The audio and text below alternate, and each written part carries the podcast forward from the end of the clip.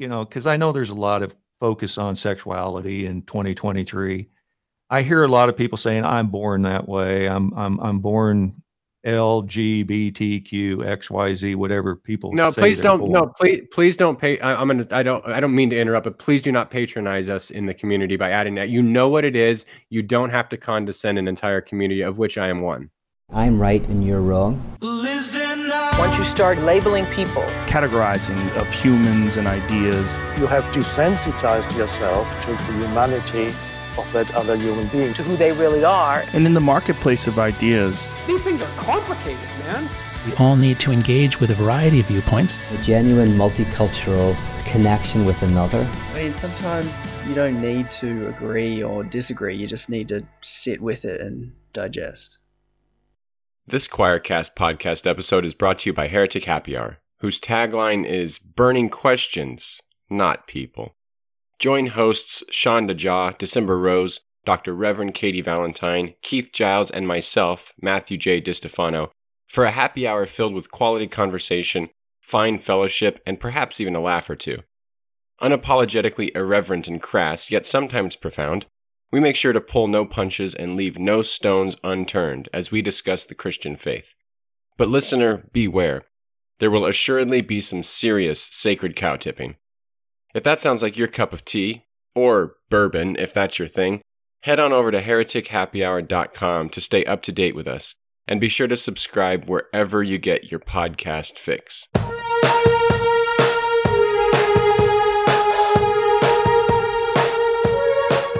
G'day and welcome back to another episode of the Ideas Digest podcast, Idea Adventures for the Open Minded. My name's Conrad. Now, Matt is not in the same time zone as me, so we're going to play by ourselves today. I have a new review hot in from open minded adventurer Christina, and she says, Hey, I don't even remember how I stumbled across your podcast, but I just wanted to say how much I appreciate listening to all of the different people you've brought on and how you're trying to bring people together despite our differences. Yes, that is exactly what I'm trying to do. Anyway, she says, hearing different viewpoints from people helped me realize I shouldn't throw everything out. Review or not a review. Play along at home, it is a review. I didn't want to make it too difficult and just make it up and sit here by myself. And anyway, it's a real review. Thanks, Christina, and thanks for playing along at home. It's less fun, by myself. Hmm. Because Matt's in a different time zone, I have done something special this week for this episode. It's a special episode from behind the paywall. I snuck it out past security and I don't think anyone will notice. But this one comes from one of my idea experiments. I do a lot of these with the Super Friends as I toy with different formats and different ways of engaging with challenging ideas. This one's from a segment you may have heard of called Hearing from the Haters. This is where I find two echo chambers. Sometimes it's angry people in the comments, sometimes it's people I meet two different thinkers and I put them together in the Ideas Digest Hadron Collider and smash them together. Bit of a science joke for you science nerds out there. Now, I think the Hadron Collider, I'm not a scientist, but I think they were trying to smash atoms together. And if memory serves me correctly, I think people were concerned that if we smash the atoms, it could make a black hole, or maybe that was some unreliable TikTok information. I can't remember. Anyway, this metaphor worked out better than I hoped because I do think some people think the world will end if two echo chambers do collide. So I thought, why not on Ideas Digest get two differing viewpoints and smash them together? By smash, I mean gently place them next to each other and see if we can understand where each other is coming from. Now, for this bonus Hearing from the Haters episode, I brought together A, narrow minded, judgmental, homophobic, conservative Christian. Oh, how dare I judge him like that? And a wishy washy, weak, woke, progressive snowflake Christian to see what would happen. See how I just judge them both, hopefully evenly there. Now, before I hit play on this episode that I think you will really enjoy, I hope. Um, I love hearing from you, podcasting friends of the show. That's you guys sitting in the car listening to my voice, just you and me as we move through these ideas.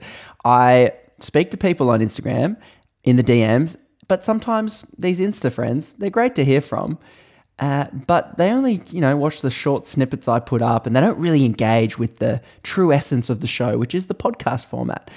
So I don't want to say they're not true friends of the show. They're acquaintances of the show. Just don't tell them I said that. And they won't hear it anyway. They're not listening to the podcast. So as I grow the show and explore people and ideas, the things that divide us, I'm, I'm trying to make sure I'm headed in the right direction. So I really need and would love to hear from you, podcasting friends, that's you, yes, and get your feedback. So if you go to Ideas Digest, the Instagram account at Ideas Digest, and click on the link in the bio, there will be in there a survey in lab that's labeled brutally honest and anonymous feedback. And I would love to hear from you just to make sure that you podcasters, the ones that listen to the long form stuff, are the ones having the most say over where I go next, what I explore, what you find annoying. Playing around with some different sound effects recently in the recent episode, and I uploaded it. And very good friend of the show, great friend of the show, I think, Nomia DM'd me inst- within minutes of it being uploaded, and she just said, Those sounds are annoying. And you know what? I listened. Poof, they're gone. No sound. No. Well, I changed the sound effect. Maybe these new ones are annoying. I'm trying to. I don't know. I'm just experimenting with things. So your feedback helps me in these experimentation phases. So if you do this, listen, I'm not asking for your charity here. Maybe I am. But if you do this, rather than me just giving you my eternal gratitude, which obviously you receive, if you do this survey and then DM me, I will give you a special prize that I promise is not a golden emoji. Those are also valuable, and I don't hand them out willy nilly either. But I will give you a special prize. It isn't monetary and it isn't physical, but it's something I think you might like. Well, I'm hoping you might like. So do the survey. And if you're not on Insta for whatever reason, send me an email. I'll send you a link and then I'll send you a special, special prize. So enjoy this episode of Hearing from the Haters, the Christian edition, conservative, V, woke, lefty, liberal, echo chambers collide. I, that's probably the best sound effects I could get on short notice. So let's see if the universe does implode as you listen to these two echo chambers collide in a civil conversation and minor disagreements.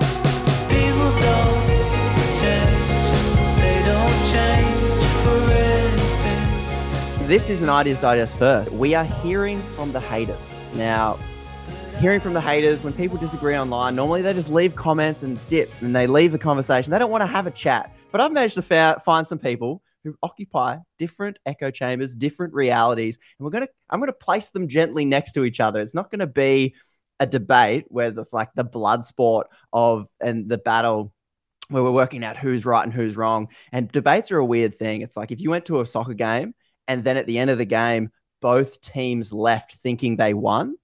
That's kind of what a debate often is. Everyone's like, yeah, my, my, my team nailed it. The other team's like, no, no, we definitely won. So this is slightly different. I'm trying to do something far more interesting because I'm trying to work out what the hell is the key difference or divergent point between two worldviews. And in this live here right now, the two worldviews, conservative Christianity progressive Christianity. Where do they diverge? How do they see each other? That's the conversation we're having here. And so let me introduce two new friends of the show. Frank, Matthew, thanks thanks for joining, guys. So Matthew, you are going to occupy the role of the progressive, that rascally progressive Christian. Yeah, sure. Frank, you're going to occupy the conservative role. How, how does that fit? See that that's not unforeign to me, or it's not foreign to me. Let's say. okay, fantastic. So uh, let me kick off with. Uh, I want you to introduce yourself, but I want you to do it in a slightly different way. Okay, so we'll start with you, Matthew. As you introduce yourself, I want you to visualize how someone in the opposing camp, so like in Frank's camp, how would Frank, maybe not Frank himself, because he's a very nice guy, uh, okay. how would someone like Frank describe you to their tribe. Maybe they're in Sunday school and they're saying, Oh, I was chatting to this Matthew guy. They're like, Matthew, how? And they would describe you as what? What are the key words that they would describe this progressive Matthew person? How would how would they describe you? That's a fantastic way of putting it. Um, it, it well, of course, depends. I could just quote some of the endorsement endorsement quotes I've put on my book that I'm a professor of word vomit, that I that I'm one with the devil, that um, I could, so they could say something like that. If they were more tactful, if they were in a more public space with mixed company, they would probably say that I have been swindled and swooned by um, the progressives on the left, or by what feels good and have exchanged the gospel for a gospel of feelings and a namby-pamby Jesus. Um, I've overemphasized God's love and I've uh, underemphasized God's wrath and justice. Um, I have turned from the Bible and rejected clear truths like punishment for the damned or the wicked. And I, you know, I, I've exchanged it for some new age ideology like universalism, universal reconciliation, and that I'm all about feelings. And I guess in some way, like they're right in a very hyperbolic, pejorative way. Like, but but I would say they're also very very wrong and mistaken. Um, and I would I would phrase it differently. I'm sure that there'd be plenty more to say, but you kind of get the gist of what they would say. That was a me. very a very good self-aware. Like this is how they say this guy's. He, it It's- sounds like you're saying It's almost yeah, it's almost as if it's been said to me before. It's almost it's almost like that. Okay, well, it's nice to meet you, Matthew. I'm, I'm Mm. glad to know so much about you. Frank, are you able to do a similar thing? So it's obviously perhaps it's not in the Sunday school setting where maybe a progressive like Matthew. It's probably, I'll be honest, it's probably on Instagram, it's probably on TikTok where people are describing, oh, I was just talking to this Frank guy and he was and how would how would the progressive camp maybe describe you? Well, I've been described as a fundamentalist, been described as rigid, been described as a legalist. You know, I find it odd that most faiths don't argue with nine of the Ten Commandments, but the the, the, the fourth one they seem to have a problem with because we observe the seventh day Sabbath. Uh, in disclaimer, as I told you earlier, I'm a 65 year old lifelong Seventh day Adventist. Um, so I've explored a lot of things, but I've not really deterred from my faith over those uh, 65 years. But I've had it all thrown at me from uh, legalist to uh, fundamentalist to too rigid, pain in the butt, wha- whatever. I mean, I've had it all thrown at me. Okay, okay, excellent. So it sounds like the both of you are kind of aware of how people might see you. How would now you describe yourself, Matthew? If you were to introduce yourself, you walk into that Sunday school, it's like, ah, quit talking about me. Let me describe myself to you. Hmm. I guess if it was in like the theological or worldview sense, um, yeah, I, I would say that I I was conservative for 25 years, although begrudgingly so. I, that that's what I was raised in. Um, but I have since become more, I guess, liberal in in and progressive in my theology and and and my politics. To be fair, um, I, I deeply care about the person of Jesus. I also think that many traditions, if not, I mean, all great faith traditions, I I take a more mystical approach and think that every tradition has some deeply profound truths to teach us. Um, I would say that just as much as Jesus is my brother, so is the Buddha. Um, I, I have a, a profound respect for Mahayana Buddhism. I think it's been very helpful to me. I also have I take the Bible more seriously now that I don't take it as literally and don't take it as historic in terms of I, I don't see the Bible as great journalism like we do now. I think there's a lot of agendas in the Bible, though I do revere it just like I would revere the Bhagavad Gita and the Quran and and other, you know, uh, Plato and Aristotle and you know, great writings like that. So um I would be more probably of a pluralist in a way, though Christianity is my home.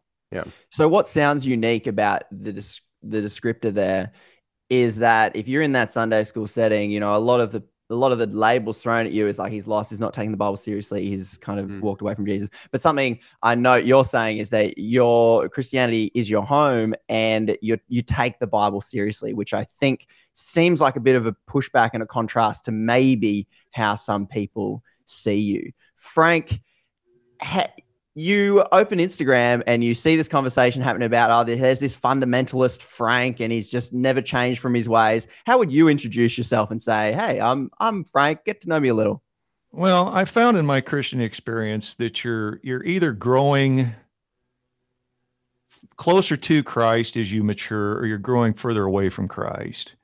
And as mm-hmm. I've gotten older, I think every man has to spend those proverbial 40 years in the wilderness like Moses, like John the Baptist, etc. That that you know, to, to really get in touch with starting to put away self and getting into that love relationship, that love affair with Christ. So as I've aged, I mean, I can look back on my life 20 or 30 years and I couldn't say what I'm saying now, but I think I'm more of a loving person. I think I'm more of an understanding person, empathetic person, but I'm still pretty rigid and pretty convicted in my beliefs that I can't deter from core convictions and core beliefs that I have. And sometimes I can be a little bit, um, I, you know, people might think I'm judgmental, but sometimes I just have to call it the way I see it. I have to call sin by its name. I just think overall, I've grown in my relationship with Christ over the past 20 years, and I hope to continue growing through eternity, as I'm sure well does Matthew also. So, Matthew, when you hear Frank describe himself as maybe how some progressives describe him, you know, maybe judgmental, fundamentalist, mm-hmm. is that honesty hour, confession time? Is that how you see Frank? Um, I don't. I don't see him personally as that. I would say that if if his beliefs I mean, we've had a conversation, you know, full disclosure, Frank and I have talked before online on YouTube. There's there's a there's a YouTube video of us talking for about an hour, hour and a half, maybe a year, year and a half ago. And um I, I, I think that Frank seems to be like one of those people who is a super nice guy, super kind. I'm sure it would give the shirt off your back, off his back if you needed it. It's it's like kind of the belief systems. Like when he says, I call sin a sin. As as a member of the LGBTQ community, I get triggered by that, and it's like, oh, there's the sin right there. You as a person, as a bisexual person, that's the sin. And so, I, I see Frank probably nodding, nodding along right now. It's like, well, that's where I have a, uh, an issue with because you would see me as just who I am as sin, regardless of my life with my my I'm happily married for 18 years. We have a child.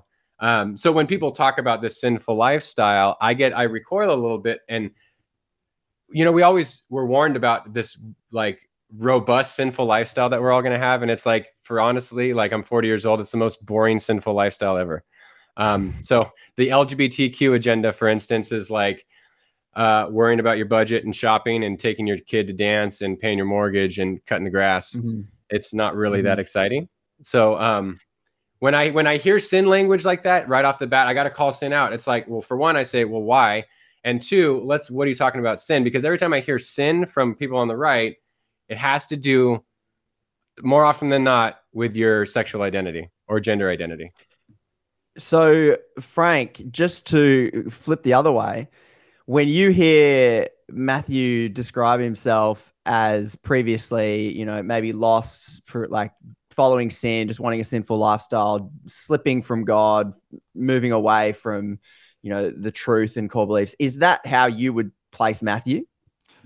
No, uh, not really, because he, I mean, I guess I would say that we're in this earth to be molded in Christ's oneness, his likeness, his image, his perfection. How do we know the character of Christ? The character of Christ is in his law. Christ created the law. So the law describes Christ's characteristics, and we want to be molded in that image and be in this intimate relationship with Christ. so, as I said, we're either growing closer to Him or growing farther away from Him. Now, just kind of speaking in general terms, not speaking about Matthew, but mm-hmm. I find progressivism, pluralism, you know, he mentioned Buddha, he mentioned, you know, several different people pluralism, uh, progressivism, deconstructionism, I would view like an all you can eat buffet. Back in my day, they mm-hmm. called them smorgasbords. Said, have, so it sounds pretty good or not? I'll have a little of that. I'll have a whole lot more of that. I'll have a, a lot of that, but I don't want none of that. Mm-hmm. And I find that the word of God is a prescribed formula to enter into this relationship with Him. It starts with grace, justification, which is something that God gives us. We're headed towards glorification or holiness, which is the in run. In between is what I call the sanctification highway that we're all on. You're on it, Matthew's on it, I'm on it. We're all on this sanctification highway if we're believers in Christ. And mm-hmm. that's where it's this opportunity to be molded in his image. And when we accept Christ, we can't cut out the sanctification part. A lot of people just want to grab onto the grace, but they don't want the sanctification. And they conflate two things here. They conflate God's love, which God is love. God loves, but God is love. And they conflate that with his promises. God's love is unconditional. God's promises are not. So I can assure you that that that God loves Satan, God loves Satan's evil angels, God loves the wicked, but God can't save them because they haven't entered into a relationship with him. They don't want no part of that sanctification process. So sanctification as you're using it there is the process of changing the person, the person you're, you're saying when you are saved by God, you are then changing who you are, maybe what you believe, maybe how you express in the world, the actions you do. Is that is that roughly? Abs- absolutely. That, from where you're coming from, then, and what you're describing, is Matthew or the camp Matthew might occupy? Is it then? You said you're either moving closer to God or further away. You sound like you're categorizing and saying that is the camp that's moving further away from God. No, I wouldn't necessarily say that. I would just say mm-hmm. that they need to they need to get in the word first and foremost, understand that the law is a reflection of God's character. It's not a, the law was never meant to save. You know, I can tell you both right now, whatever you guys do, don't think of a blue dog. Well, what are you going to do? Your natural human nature is to think of a blue dog because that's our natural human nature. I'm not going to do what you tell me to do. Why wouldn't you then uh, you say, oh, you wouldn't say Matthew's moving further away, but in the things you're saying and going, okay, well, that we need the law, we need the the strict boundaries, we it needs to express in a certain way, and it probably looks like a certain theology why wouldn't you say then Matthew is moving further away because he's saying, you know what, the Buddha's got some pretty interesting stuff to say. I respect that religion as well, and you know what, I think gay people, it's it's the Bible's not read maybe in the same way you you're reading it, and so I think maybe that lifestyle's okay. And so he's coming to different life conclusions than you might. So is is why wouldn't you classify that as moving further away?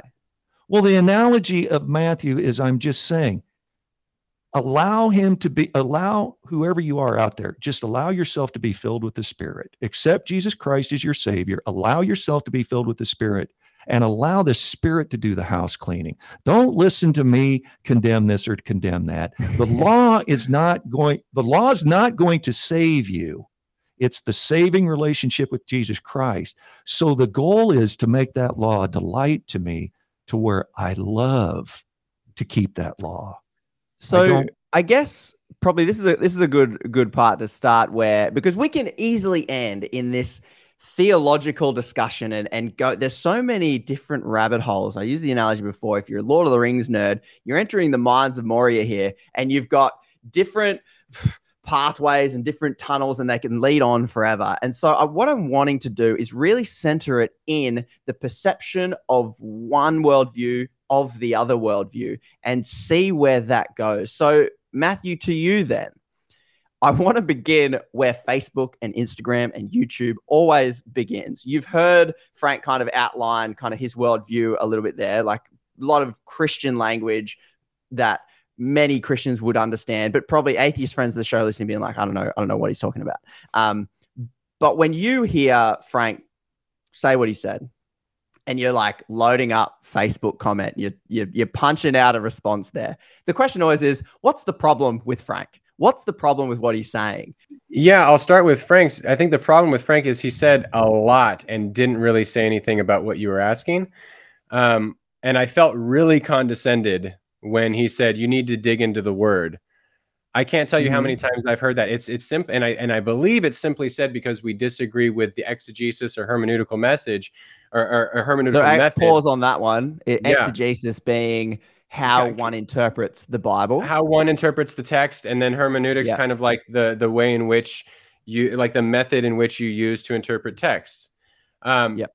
And so, just dig into the word. Well, I've got like nine translations on my bookshelf here. I have them all bookmarked. Um, I read 1200 page books on Romans. I, I, it's not that I'm right. It's that don't tell me just to read the Bible more and then I'll come up to the same conclusions because I've been reading the Bible. I'm 40 years old now. I've been reading it for 30. When could I read five, six? Read a text like this that you know start out with the children's Bible and the picture Bible. I've been reading this for like almost four decades. So I think it's really arrogant and condescending. And I don't know if Frank means to be like this, but a lot of Christians do it where, well, just dig into the word. Well, oh, so and and it'll be proof of that I'm digging in the word when I conclude what you conclude because last time I checked, there's like 40,000 denominations and all of them have a Bible. Um, and if that's not enough proof and evidence to show it, you can't just read the Bible tabula rasa with no blank slate. You're just going to read it plainly. It's going to come to this conclusion, and all of us are going to agree, which is why Christians all have one theology. It's like, no, we have a diversity of thought. There's always been a diversity of thought from the get go. Uh, I think maybe Acts one through four they had the same. but my point being is like Paul and James in the Jerusalem church did not get along and see eye to eye from the jump, and we've been doing this ever since, and that's fine.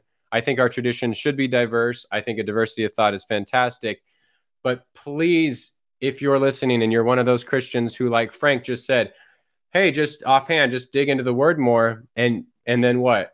We do. Progressives read bi- the Bible. Progressives care deeply about the Bible, and some may not. I would push back and say there's plenty of conservatives who don't. Just look at America, uh, the American Christian right today. Um, they they hold up the Bible for prop pictures, but I don't think many of them take it as seriously as I do. And again, it's not that I'm right; it's that I take it at least seriously. So don't just tell me to read it more the key assumption it sounds like there when you're saying okay if, if we put it bluntly like oh the problem with frank's worldview i suppose is you're saying that it doesn't allow it doesn't understand that or it doesn't seem like it understands that you are reading the bible you're taking this text seriously and by following that process you've ended where you've ended. You've ended going okay i'm reading this text in this way which leads me to very different conclusions and it, it sounds like you're saying Frank doesn't understand, or it sounds like you think Frank is saying you're not taking it seriously or you're not reading it properly. Because if you were reading it properly, you would have the same opinions. Does that sound about right? Yeah, I would say probably either reading it properly or allowing the Holy Spirit to interpret it for me. And again, that that becomes that that again becomes so self-referential because I would say I simply am and I disagree with you and and and Frank would have no, I mean, no philosophical or logical way to say that he's right and I'm wrong. It's just that we see it differently, and I and I'm acknowledging that. I would think that he's. I would I would I would conclude that he's wrong, but not simply because he's not reading it or not allowing the Holy Spirit. I would say because we can never remove ourselves from our own interpretation of something, and we just happen to interpret it differently. So, Frank, I guess the question is are you making those assumptions that I suppose you're being accused of when when you're saying we've just got to dig into the word. Matthew's hearing it and saying, sounds like you're saying, I'm not digging into the word, I'm not taking it seriously, and the Holy Spirit isn't working with me, and God isn't leading me, because it sounds like Matthew's saying, I actually feel like God is leading me. Are you are you actually making those claims, or have you is it misunderstood a little bit? No, it's misunderstood a little bit. What I'm mm-hmm. the Bible tells us, study to show thyself approved. So when we sit down at, and open the book, we can look to find fault in it, and there's all kinds of fault to be found in the pages of the Bible. the the The question is is to sit down and seek Him because He can be found inside these words. So when you sit down, you open the book and you you get in the mold of the of the Holy Spirit, as Matthew talks about, and you let this the, the Bible interprets itself. The Bible demands itself. You need to quit listening to pastors. You can even quit listening to me for in, in some respect. Get in the word, allow the word to speak to you and allow the spirit to convict you. And and that's far much better than taking my word for it, your local pastor's word for it. And one thing I did want to mention, uh, Alan Dershowitz, which I don't want to drop names for just for the sake of dropping names, but he's got this little saying about put the shoe on the other foot test. And one of the things in progressivism, pluralism, deconstruction is the idea what's the downside to me being wrong? So let's just use an example of, you know, I get into it quite a bit because I follow Keith Giles articles and I read a lot of them on air on my radio program. And I've read some of Matthew's articles. What's the downside to me being wrong? What's the downside to me being wrong about eternal torment, which I don't believe in? What's the downside to me being wrong about universalism, which I don't believe in? I think they're two sides of the same coin. But there's no downside to me to, to me being wrong about universalism because I'm going to be saved anyway, right? What's the downside if Keith is wrong? What's the downside if Matthew's wrong? What's the downside? I've tried to examine what the downside is to whatever it is I am promoting as tr- quote air quote truth.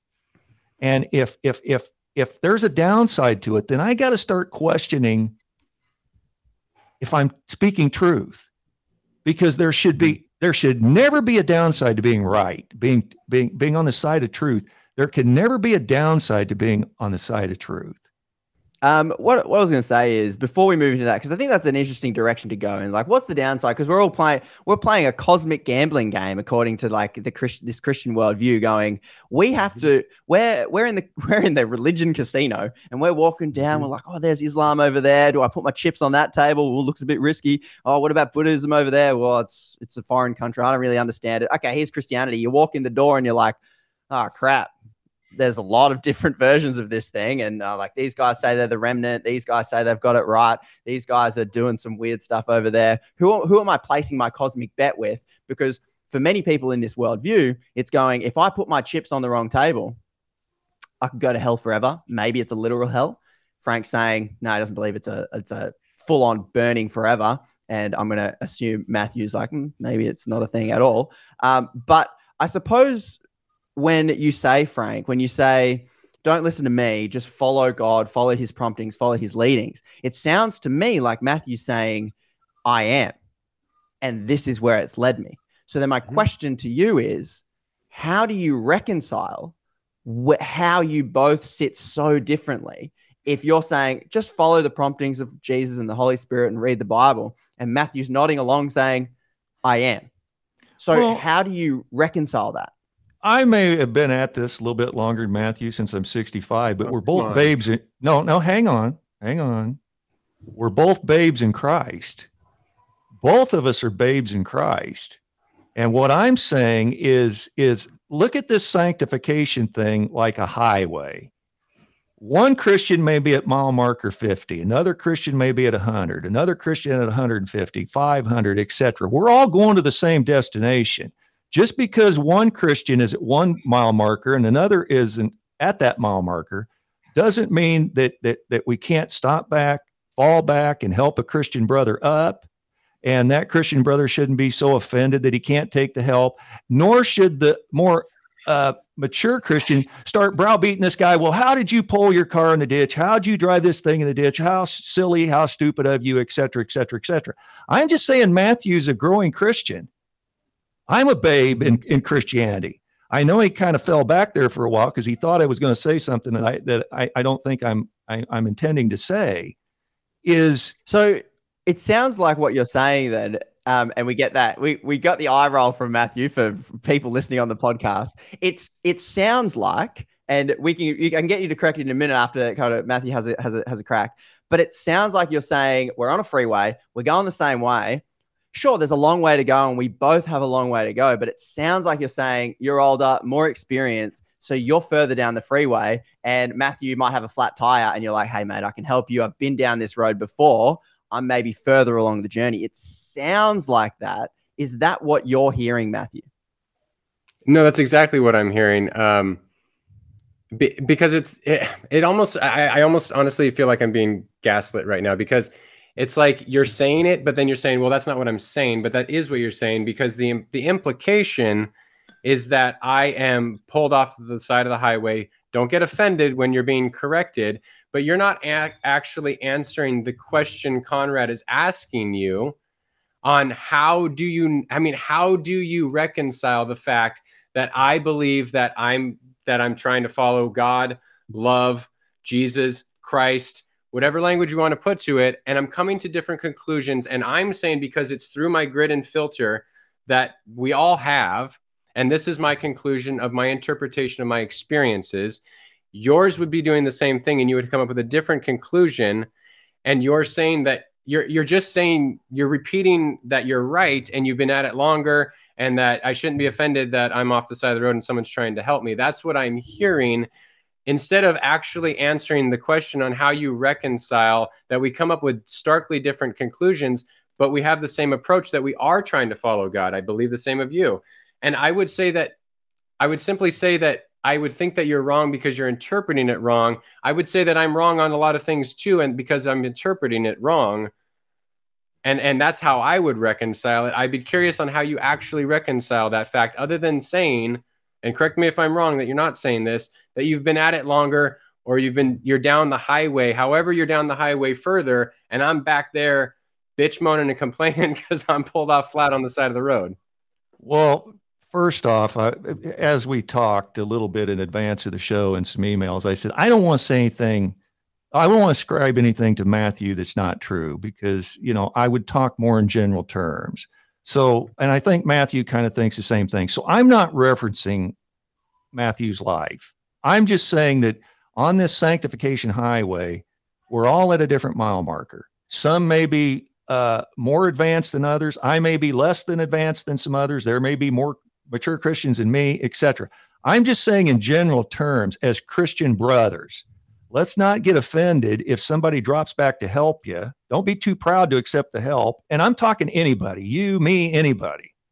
And and and and I'm also talking to to to more advanced Christians, not to come back and start going, "How stupid of you to drive that car from the ditch?" Because remember when you were young, Christian, and you put the car off in the ditch. And so so again, I I I, I don't want to aim anything at Matthew in particular. I was just making that as more of a general statement. I guess this is the question because we all hold beliefs in the Christian camp. There's thousands of different Christian denominations, each one claiming this is the one. And the more humble ones amongst them might go, well, we know we've probably got something wrong, but we're still the most right. And then most of Christianity sits within that and says, we're all at least a team because we know those Muslims got it wrong because come on, Allah. Like, and then we look across at the Hindus and go, no, we don't even understand those rituals. We, we have Jesus. We are totally right. So we all do make these judgments as, as we move through. If even if we don't actively think about them in our mind, going, I'm more right than him over there and him over there, you know, we're trying to be a bit humble. But if I'm sitting in a certain theological camp, I'm going to church like maybe you, Frank, on a Saturday, you're going, you're going, this is the day I'm going to go to church, and these are my doctrines, and this is why I think that. The question I think that flows from going, both of you think you're right. Frank, it sounds as if you're going, well, I'm pretty certain I'm right, and I'm pretty certain I might be further down the highway than some others because I'm a bit older and I've done this for a while. And I'm, but I'm happy to help everybody, and I know I've still got a long way to go. How do you know that you are further down the highway? What like what if? How do you know that Matthew isn't 100k further? Sorry for American, 100 miles further. How do you know? Well, again, I wasn't suggesting that I was further down the highway than Matthew. I was just simply saying, as a as a, a general thing. I'm 65 years old. What Matthew say he was 40 something. I'm just saying I've been at this a little bit longer, just as living the human experience. I'm not talking, you know, that I'm wiser, whatever, more than Matthew. I just when I said that, I meant I was at this life thing a little bit longer, 65. Just turned 65 mm-hmm. in September. But I go to scripture, and the scripture tells me that Emmanuel was sent to save the people in their sin or from their sin.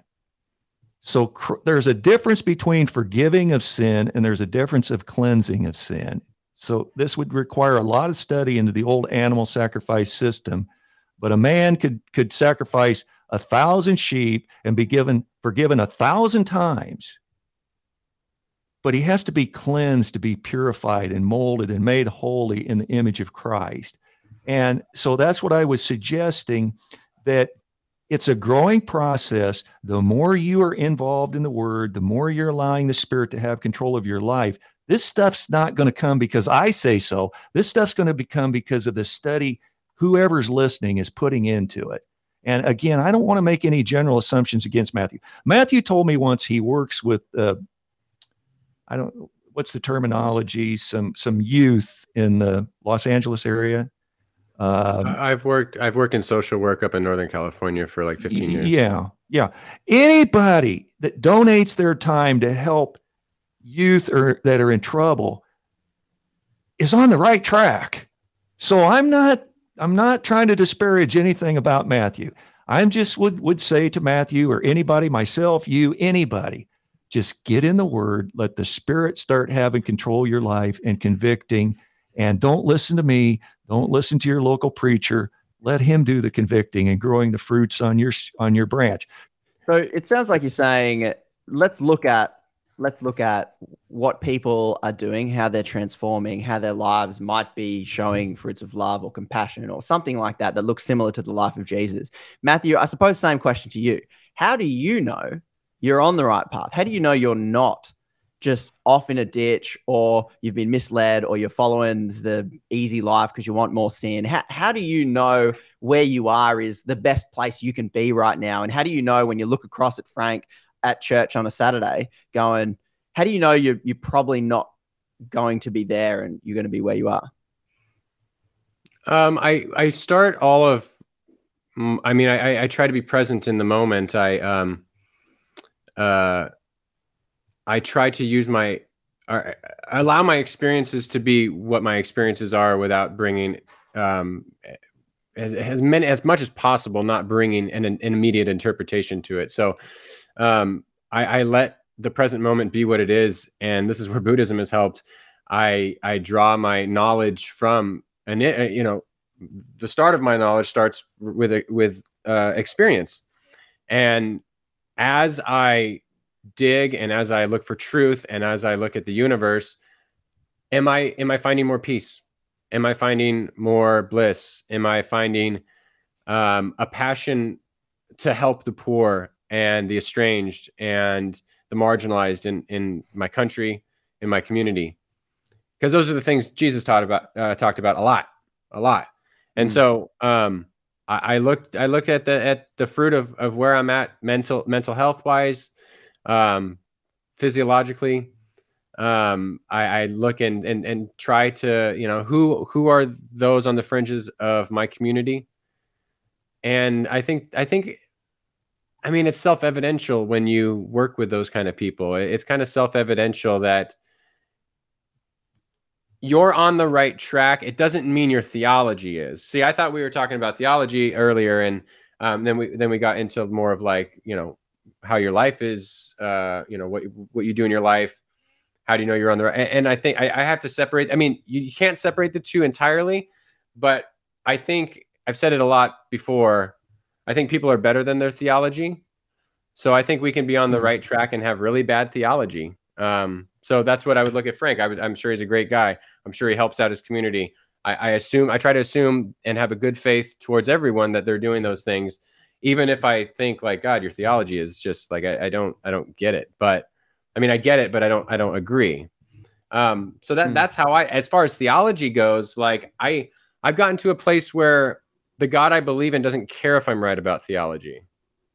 Because mm. all of theology is just a pointer. It's fan fiction, I've heard someone say. Like, yeah, some is better than others, but no, I'm not right. I, I, I cannot I cannot say what God is entirely correctly.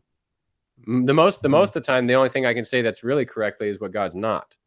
I've never heard it put like that. It sounds like theology is you're describing it as theories people come up with that may or may not help them live life better and some theologies may help someone live life better but it may not quote unquote be correct it sounds like you're sidestepping from this game that i believe is very common in uh, most of the religious world, it's most of the debates and arguments are always around, well, you're reading this passage wrong, and God's not like mm-hmm. this, he's actually like this, and atonement doesn't work like this, it actually works like this. And everyone's arguing yeah. over exactly how this works. But it sounds like your approach is to step back and go, if we are talking about something that's big and incomprehensible like a cosmic god something in the universe, we're probably going to get it wrong.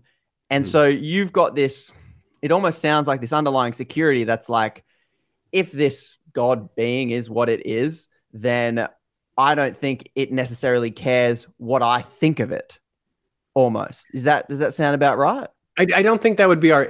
Uh, I don't think that would be the primary focus. I think there. Mm-hmm. I mean, if we believe God uh, hates gay people, yeah, I think if God does have a distinct personality and will and you know autonomy in that way, kind of anthropomorphized God, yes, I do think God would care about that. That we um, mm-hmm.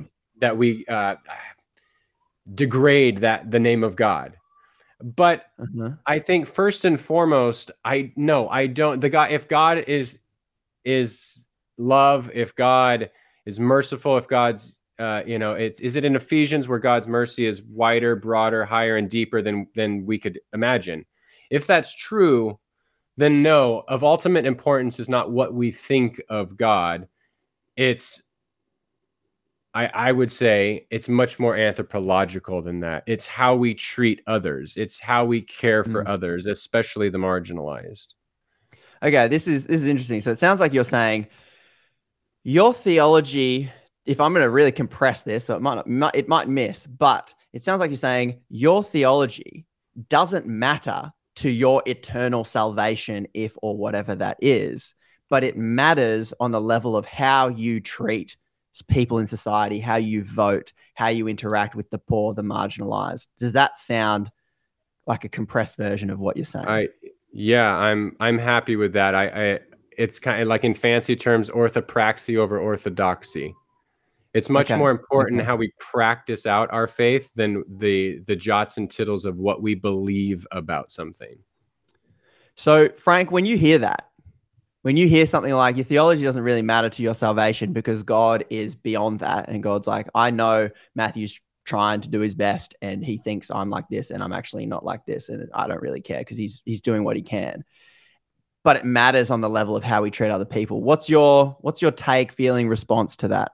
Well, uh, growing up a Seventh day Adventist, I, always had this terminology that the 10 is the two and the two is the 10. You know, Christ talked about these two new commandments love the Lord with all your heart, all your mind, all your soul, and then love your neighbor as yourself. The two, so the two are intricately linked.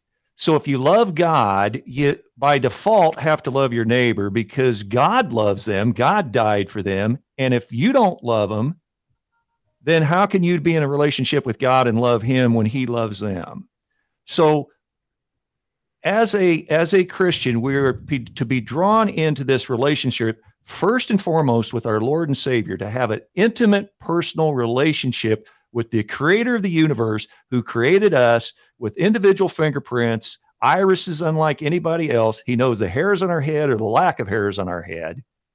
And he wants that relationship with us. And then he wants us to love our neighbor as we love ourselves.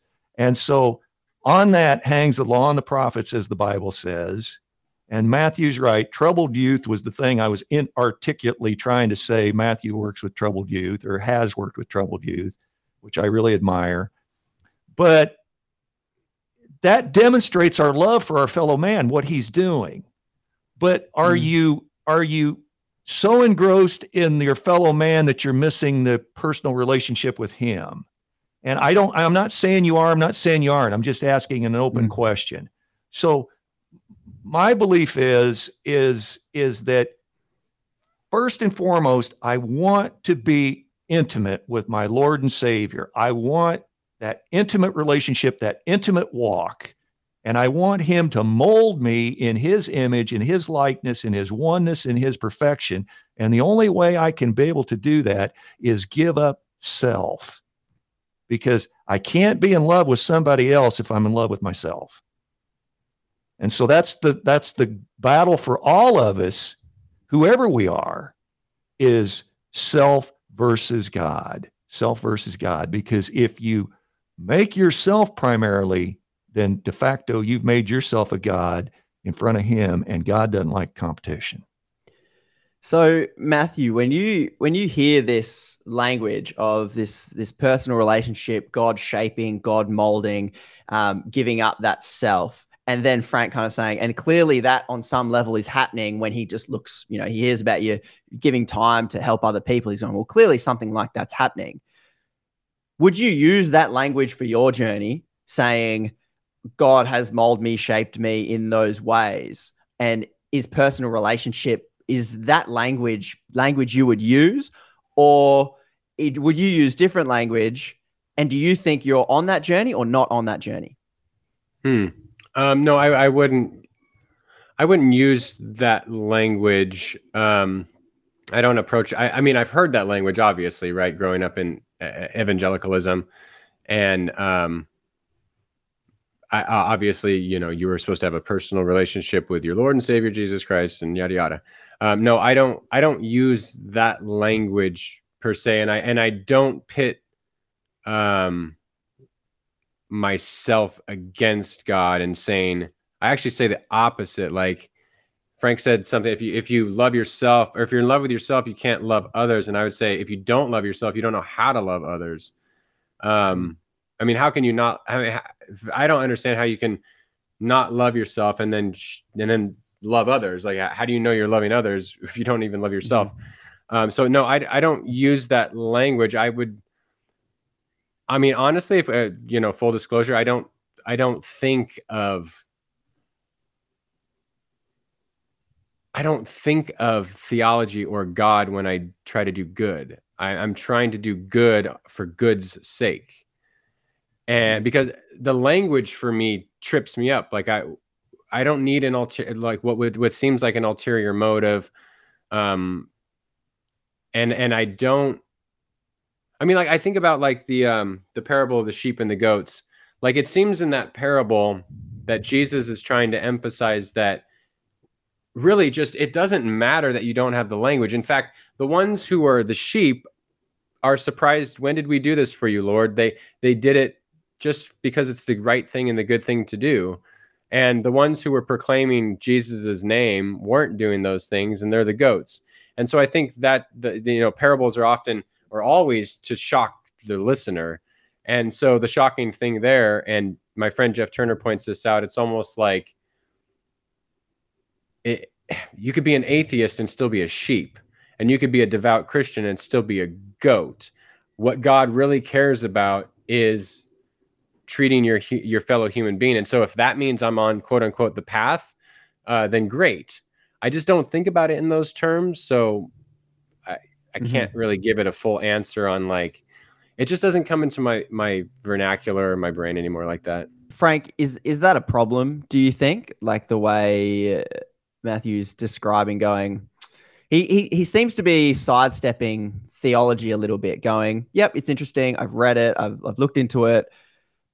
But I'm more concerned with how am I living? What's my output? Where is where are these ideas leading me? is sidestepping theology like that and this picture of God because you were saying like these these things are linked they're interlinked like how you think about God and your salvation and then your output and how God then sanctifies you through your theology and beliefs uh, gives you the accurate picture or a helpful picture of God that then changes your life how is that a problem that Matthew's kind of sidestepping it a, a little bit or is it just not something you would subscribe to? Well, I wouldn't subscribe to it, but you know, he's on his journey. I'm on my journey. We're all on this journey. But but mm-hmm. but what I want to say is is is the selfless character of our Savior that he got off his throne. He took off his crown to come and die for Conrad, for Frank, for Matthew.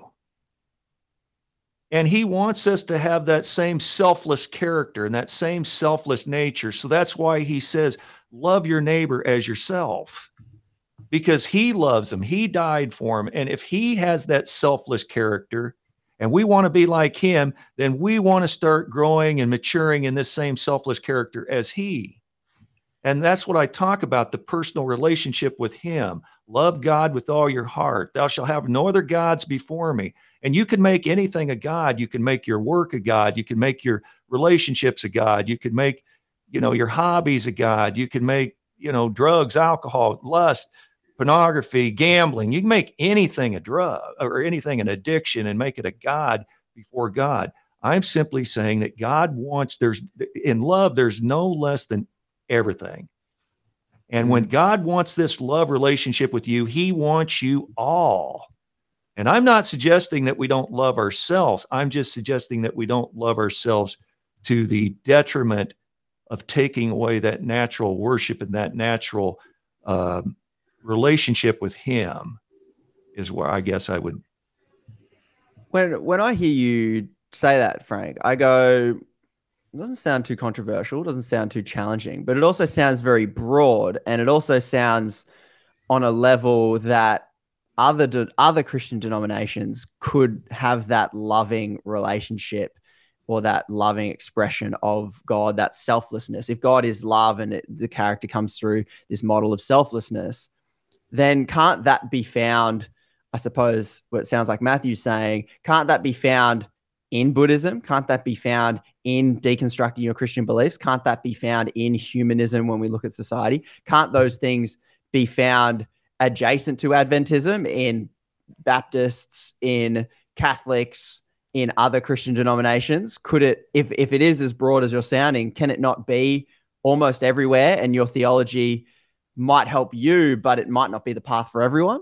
Well, that gets into the the thinking of pluralism. Um, is that a problem? Christ Christ said, "I am the way, the truth, and the life. No one comes to the Father but through me." It didn't say it comes through Buddha. It doesn't say it comes through Muhammad. It doesn't say it comes through Gandhi, Mother Teresa. These are all good people. I'm not saying that you can't learn a lesson from Confucius. I'm not saying you can't learn a lesson from a lot of people. But our salvation is one way through Jesus Christ, who died. He is risen. Now, just to mention, uh, when they teach people how to study counterfeit currency, they don't show you all the counterfeit currency. They show you the, the real $100 bill, the real $20 bill, the real $50 bill. And those people so study that bill, they so study the intricacies of that bill that they immediately reject the counterfeit because they know it, the real one, so front and back. And I'm convicted that Christianity, I'm convicted that Jesus Christ is the real bill and everything else is potentially counterfeits, which is not to say that there you can't learn some life lessons from all these people, from Confucius, Buddha, you know, Gandhi, uh, you know, um, Muhammad, Mother Teresa, etc. I'm not saying there's not some good qualities to these people, but they're not my Lord and Savior. I can't get to the Father through these individuals. So my goal is to be in a relationship with the creator of the universe, and none of those other people created this universe. None of those ever died, was in the tomb for three days, was raised and ascended to the Father. That he has a house with many mansions where he is, I'm going to be. I go to prepare a place for you, or I go to prepare a place for you. I will come again, receive you unto myself, that where I am, ye may be also. That's my hope as he has risen. My hope's not, you know, I mean, I don't know where Buddha or where Muhammad's buried. Part of him's in Mecca, part of he's in other places of the world. I know where Jesus Christ is. He's in heaven and he's going to come again. He's going to receive me and whoever believes in him to himself, and we're going to be with the Lord. That's my hope. And as Paul, the Apostle Paul or the uh, Apostle Paul said, if we don't have that hope that he has risen, our hope's in vain. So the only path then is through the Christian Christ is through the Christian. There, there's no one comes to the Father except through me. If Christ is saying that, then you're saying that that's the only pathway to eternal salvation. Matthew, it does sound like you may not be saved if you've left the tent of the Christian Jesus Christ literal salvation. How do you hear all that or manage all that or think about this idea of pathways to eternal salvation? Well, I mean, it raises the question for me of saved saved uh, from what, or even saved mm-hmm. for what. Um, often, the Christians who and, and look, I've read John 14, 6. I've I've read plenty of interpretations from you know a conservative view, uh, plenty of uh, interpretations from people like Marcus Borg and uh, people more progressive, and so that, you know I, am aware of the passage and I have a different view of that, but that's neither here nor there. What? Um, I well, I am I am curious. What what is that like? Because it sounds like Frank's saying, well, it's quite clear. Um, quite Jesus clear, said, yeah. "This is the only pathway," but you're saying mm, that text. What's like an alternative? Um, well, I've heard I've heard plenty of people say, um, you know, in a very mystical way, like we can all say, "I am." I mean, uh, we can all say, "I'm the way, the truth, and the life." Um, and there's other interpretations of you can. I mean, the way of Jesus is the way of being a human in the world, and it doesn't necessarily mean you have to know the name of Jesus to to be a part of that way. So a Buddhist who practices, you know, or is compassionate and showing empathy and doing the things that Jesus did while he was on earth um, is a part of that way. So I mean, there's there's there's different ways to go about scripture, and there's there's a whole mystical tradition within yeah, Judaism and Christianity that I think, again, uh, I think a lot of conservatives kind of think that you know we you, you use the word sidestepping and I, I love theology. I, I think it's really important. I just say it's not it's not my primary concern any longer. So um i i, I I don't know if that's side. If that's sidestepping, then that's fine. Um, can you repeat like the question before you asked the thing about John 14? The, the question is is like from that passage or the interpretation that Frank holds to that passage. It's like mm-hmm. salvation is only like this is the mm. only this is the only path. And so, how do you engage with salvation or the lack mm. thereof, or not being saved if you're not holding to that worldview? Is that even a question you think about or ask? Yeah, it's not. Um, it's not something I currently think about. Although I do believe we are, in a way, saved by um, the life of Jesus. I I've studied Rene Girard for a long, long time. I think a lot of what he had to talk about in terms of human behavior, religious practice, sacrificial systems, the uh, the undoing of that sacrificial systems or the complete like re reimagination, reimagine reimagining what that looks like saves us from a lot of bloodshed, from a lot of human infighting. I think by um, when we forgive 70 times 7 rather than in Genesis we have the vengeance of 70 times 7 which leads to violence throughout the entire world. I think that saves us from our human systems of violence and injustice.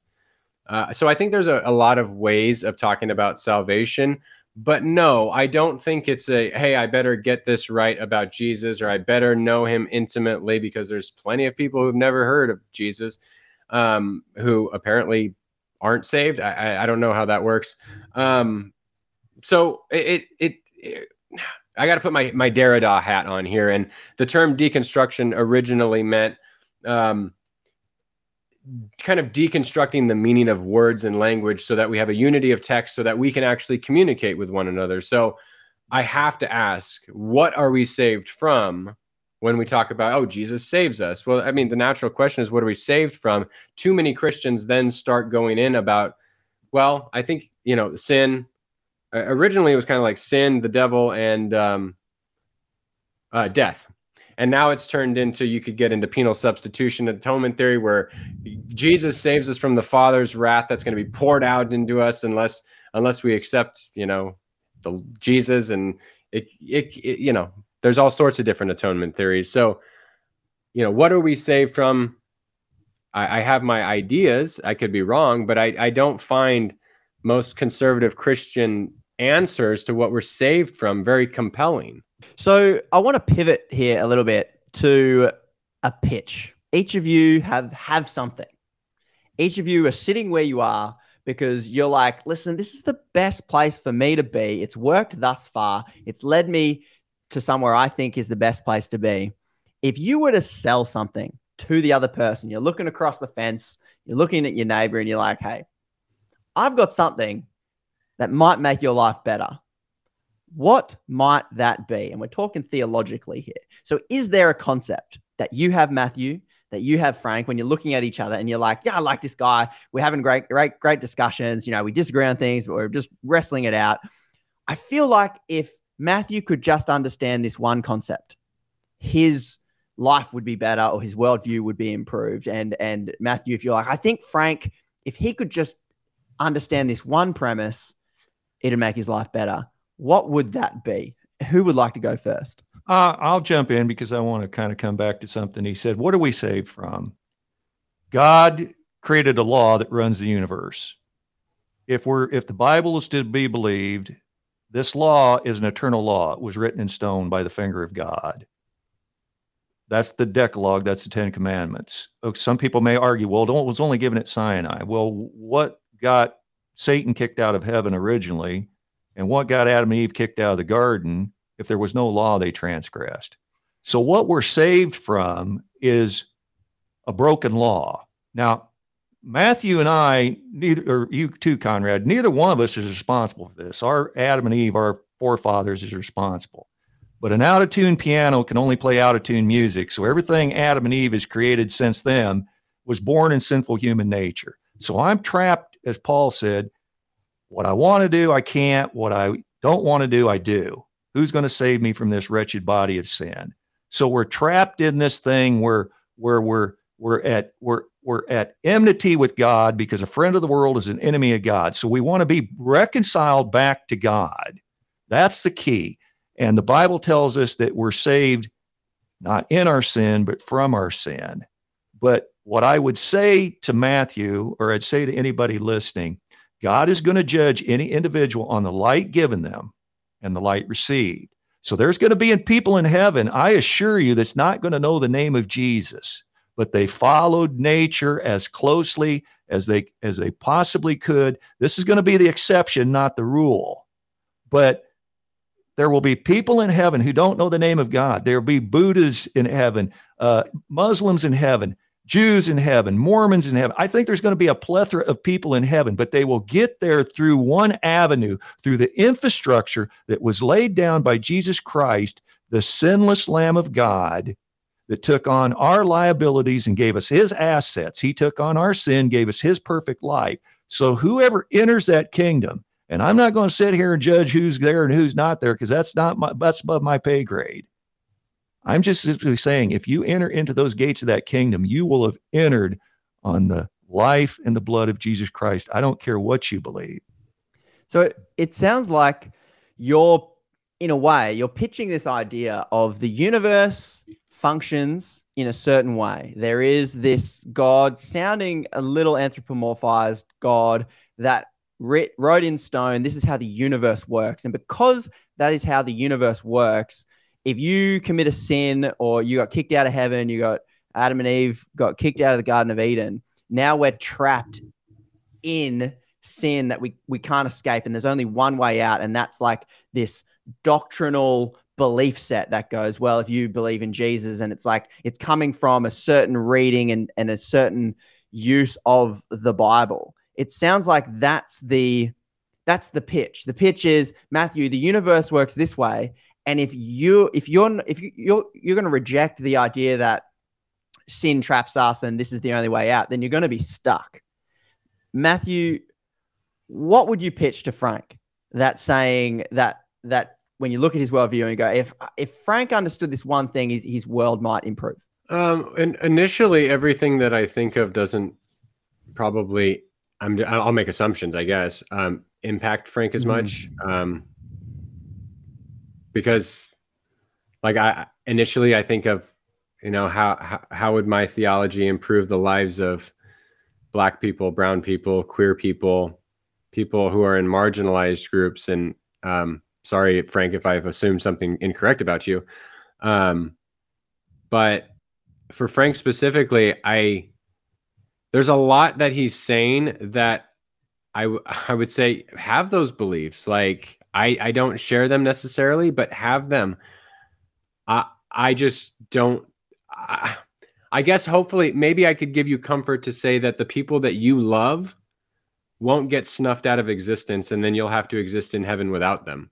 Because I, I assure you, just as you assure me that there will be Buddhists and Muslims, and I assure you that in even an Adventist conditional immortality annihilation worldview, um, especially in an eternal torment worldview, but the annihilationist doesn't get away from this, is that people that you love will no longer be with you, and therefore your heaven cannot be the same heaven as if they were reconciled. It will always fall short in some way, and God erasing your memory or making you hardened to them or doing a frontal lobotomy or the men in black thing.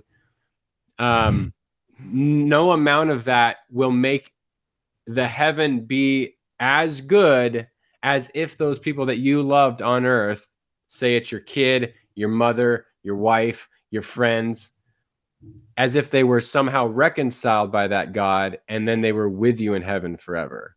And and just I, I would say that you can have the belief you have now, and I, I would say that there's there's not you're not gonna have that horrible realization that your heaven is void of your loved ones. Okay, well, I was just going to say, you know, because I know there's a lot of focus on sexuality in 2023. I hear a lot of people saying, "I'm born that way. I'm I'm I'm born LGBTQ XYZ whatever people." No, please don't. No, please please don't pay. I, I'm gonna. I don't. I don't mean to interrupt, but please do not patronize us in the community by adding that. You know what it is. You don't have to condescend an entire community of which I am one. Okay. Thank you. But regardless of what you identify yourself as, the Bible is clear. Ye must be born again. So it doesn't make any difference what you think your earthly identity is. You're being reborn, you're being regenerated in the image of God. What can I um drill down? Can I drill down into that, I suppose, metaphor? Born again. When you say it, Frank, what would what what are you meaning specifically? Like, what does that look like if if you're to say, or for your example, when you're saying if you would classify yourself as born again, what does that mean? When I go down into baptism or the watery grave, I die to self. I come up a new regenerated person. There's steps to be saved confession, repentance, belief, and baptism. Some people want to sidestep some of those beliefs, etc. Okay, so this is the goal of every human being listening. I don't care what you think you were born. I, you know, you can be born whatever. You must be born again conformed in that image of Christ. We know in heaven, the Bible tells us it's going to be sexless in heaven. There's going to be no male, female. We're going to be like angels. So, this sexual identity, whatever it is you think you have on earth, that's so important to you, you're talking about eternity versus what's the best of us kick around on this earth 70 years, 80 years. You know, I, I, I looked on the internet the other day. The oldest guy living is supposed to be 112. Okay, so even if you got 112 years, what's that in comparison with eternity and living in eternity with your Savior? So I don't want to get hung up on this idea and get blasted with this idea that I'm all about worrying about somebody's sexuality. Ye must be born again. I had to be born again. Everybody's got to be born again. So, whatever hopes, dreams, aspirations I have as a human being, I'm, you know, Paul said, all that I was before I met Jesus Christ is a waste of my energy, a waste of my time. It was all folly. Because I want to, I want to drill down on this. I suppose this idea because I hear this language a lot, and I, and uh, maybe people get annoyed at at my insistence on specificity otherwise i have to assume maybe what friends of the show are hearing when they when they're listening to some of the language you're using frank. So you're saying be born again follow this pathway um, give your life over to christ all these sorts of things. But you're part of a certain denomination that has a certain set of beliefs that when you say be sanctified the check markers of perhaps maybe i'm inferring this but the check markers of sanctification seem to be following like a seventh, uh, like believe this thing about how hell exists, believe um, this is the right uh, position of marriage and the family unit, believe um, that the seventh day is when you should go to church, believe that God is like this, believe the three angels message if we're talking Adventism. Mm-hmm. It like is that the checkbox that we're talking about that you're talking about when you say you have to be born again, and evidence of being born again looks like being in this belief system because someone could say, I can imagine a progressive Christian. I don't know if Matthew would say this, but progressive Christian would say, Yeah, I've been born again and I'm none of those things.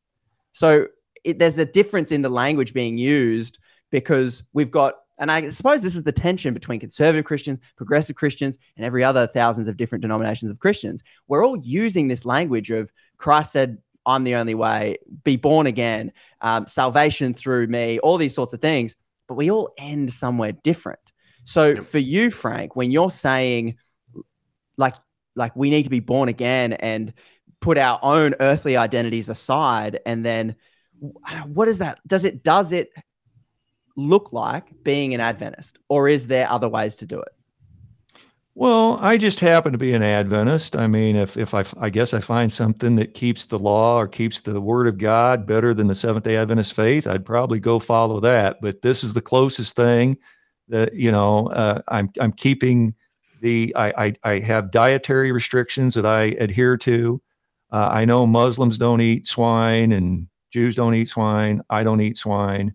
I observe the seventh day Sabbath. I, in other words, what the Seventh Day Adventist Church evolved from was from the from the foundation of Judaism that the Jews rejected. The Jews would never enter into into Christ's rest. They had there was three rests mentioned in in Hebrew. There was a rest from wandering, a rest from sin, which obviously they didn't want to indulge in, but the rest that God wanted them to enter into was that intimate Sabbath rest. And so this this Sabbath rest, Hebrews tells us there's an open invite to it. Don't fall after the same example of unbelief as the original people who were given it. But the Seventh Day Adventist Church, I'm not saying is is you know the, the premier church. It just happens to, in my opinion, hold to the views of Bible closer than anything else that I have studied, engaged to try to study, etc. So, what's your what, what's your take on on that answer, Matthew? Um, well, with all the anti-Semitism going on from Ye and other folks in America, I, I would be remiss not to mention that every follower of Jesus in the in the Bible is Jewish. So we can't say that Jews rejected anything because everyone who followed Jesus was a Jew other than what the Roman centurion, um, the the guy in the the guy before the cross. Surely this is the Son of God. Um, but so it's very it's it's, it's an historical inaccurate to say inaccuracy to say the Jews rejected Jesus. Um, no, actually, there's only Jews followed Jesus or initially. Um, and I, I will I want to go back to you you for some reason when I mentioned universal reconciliation, you jumped in on LGBTQ people. Um, I find it interesting that what you said is only mentioned when it's some non heteronormative identity that you, oh, well, it doesn't matter that you're that or you think you're that, as if you can interpret my existence better than me. You don't mention it when someone mentions they're heterosexual. You might say it now that you're put pressed, but if if you were to say, "Are you a heterosexual man?" you're not going to probably be as quick or at least my my experience of conservative christians you're not going to be as quick to be like oh but my identity doesn't really matter it's only when we talk about the lgbtq community of which everyone who mocks us with the letters knows what it is you can certainly are smart enough to say lgbtq plus or lgbtq um, but I, I i'm curious on why you would only seem to want to mention it I, I also had a discussion with a pastor who said that too. When their kid came out gay, their initial question was, "Well, you know, you're confused. We have." We never say that stuff when someone says, "Hey, I'm straight." Oh, good. Do you have a boyfriend? Do you have a girlfriend? We only want to say it when it's not the heteronormative, and I find that deeply, deeply disturbing.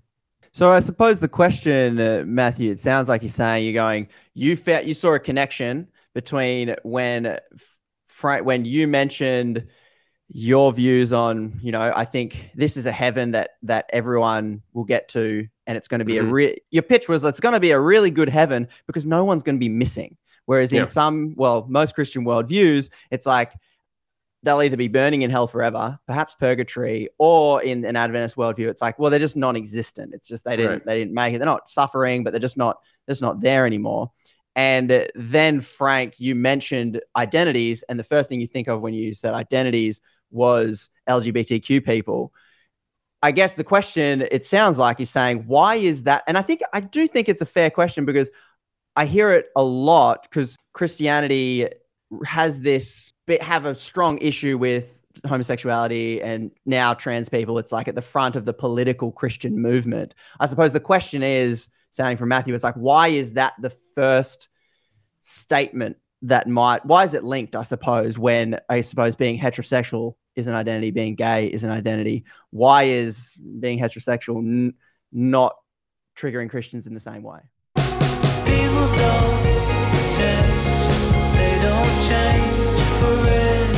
Now, podcasting friends, I will confess, you are very good friends of the show, and as I was sneaking out that bonus episode from behind the paywall, I dropped half of it. and so, if you'd like to hear the rest of that episode and you'd like to support the show, you can head to ideasdigest.org and I can give you the rest of that episode.